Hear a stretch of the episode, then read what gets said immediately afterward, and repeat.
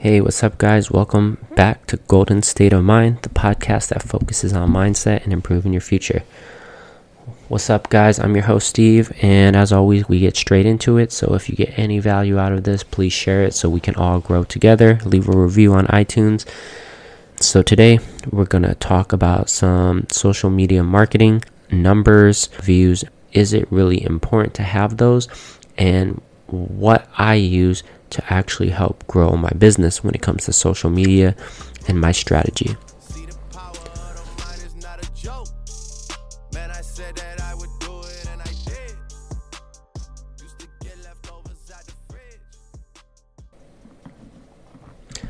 All right, guys. So today we're going to jump into it and discuss this topic.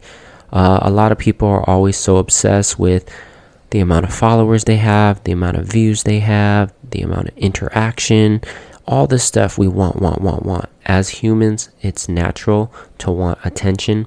It's natural to want to feel important. It's natural to want to feel loved. And that's where social media starts to become unhealthy because we desire these things. But you have to also ask yourself the question why do we desire these things? Why?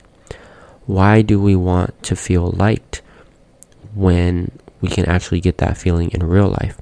Why do we want to feel loved when we can get that feeling in real life? Or maybe we're missing it in our real life, which is why we seek it on social media. Which is why some people will post a picture and get 10 likes and post another picture and get 100 likes and then feel insecure about that picture that got 10? Is it because I'm not as pretty? Is it because my work isn't as good? Is it because no one cares about me? We start to think all these thoughts when really the picture with 10 likes could actually be better and more valuable and good.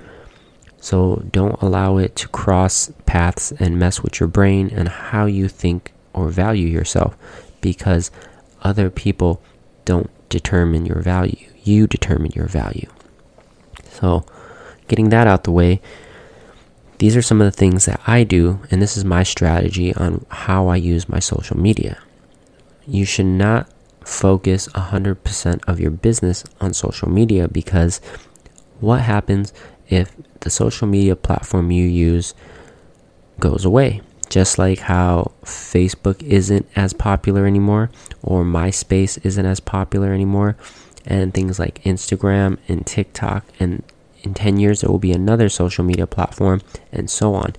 And we go through these waves of different channels that are popular so everything you build now is temporary because it won't last forever.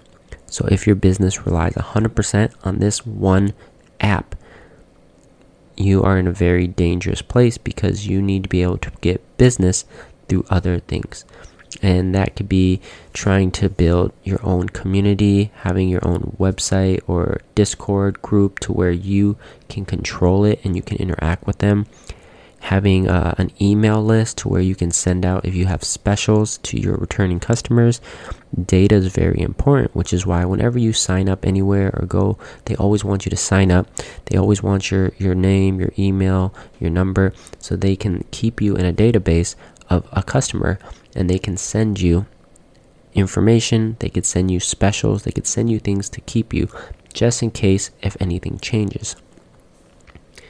So now, is the number of followers important?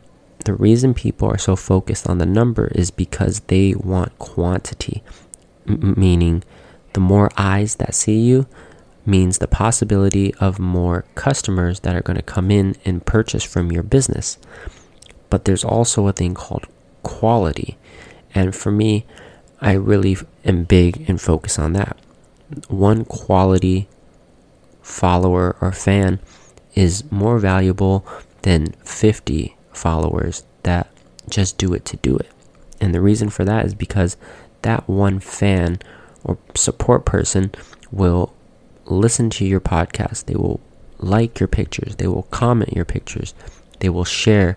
They will help you get customers. They will refer people to you and they will buy things if you do merchandise drops or if you have something to provide.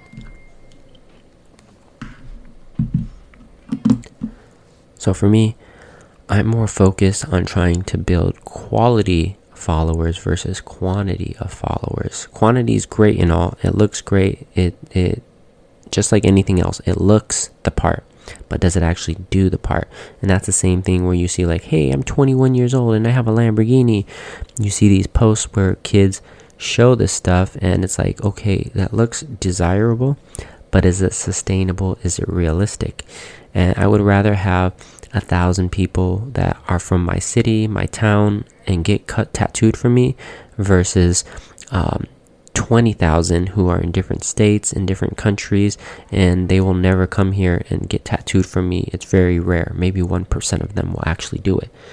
So, focusing on your area and your clientele in your hometown, those are where you're actually going to get the money if you're doing something physical. If you have an online business, then that's completely opposite. It doesn't matter where they are. Your focus is getting people to know what you sell because they can click anywhere and take your online course. They could purchase your product and, and watch your video and learn what you have to offer. That's something that can be anywhere. But if you have a physical product, if you have a physical service that needs to be in your area, focus on your area, focus on your city. Now, the same thing goes for using hashtags. Hashtags are a purpose of people finding you. So when I do things, since I do Japanese tattoos, if I use the hashtag Japanese tattoos, it falls into that database. And now there's millions of people since it's such a generic, generic uh, hashtag. So many people will use it. So you need to narrow it down to things like adding an S at the end. Japanese tattoos with an S. And now you, instead of having millions of hashtags, you now have thousands of hashtags. And so once I post that, my picture doesn't instantly disappear because there's so many people constantly uploading it into that hashtag. Now your picture will stay there. So if someone happens to look up the word, they're able to find you a lot quicker versus you disappearing into an ocean of pictures that is getting updated every constantly seconds after seconds after seconds. So using a hashtag with smaller numbers is more valuable as well. And then you can narrow it down even more. Instead of just saying Japanese tattoos, I can say Japanese arm tattoos, Japanese leg tattoos, and I can focus and narrow it down. And that helps me to grow for people who are looking for that niche. Now, same thing. People looking for that niche doesn't necessarily mean they're going to be my customers or they're going to be nearby. They could be from Australia, Asia, Africa, Europe. It, it doesn't matter because they're just looking for the hashtag. So, what I focus on is trying to find customers that are actually going to spend money on me. And since I tattoo, I need people who are within a driving distance, within an hour of me. So I would rather use the hashtags of the surrounding cities and I'll say things like Fontana tattoos, Rialto tattoos, uh, Los Angeles tattoos, tattoo shop, Los Angeles tattoo artist, Riverside tattoo artist. I'll say these things because these are the surrounding cities, and if someone's looking for a tattoo artist and they're from those towns, they'll probably type that in. And then when I pop up, they may like my work, it catches their eye, and so they're like, oh, cool, he's within driving distance, I can make an appointment.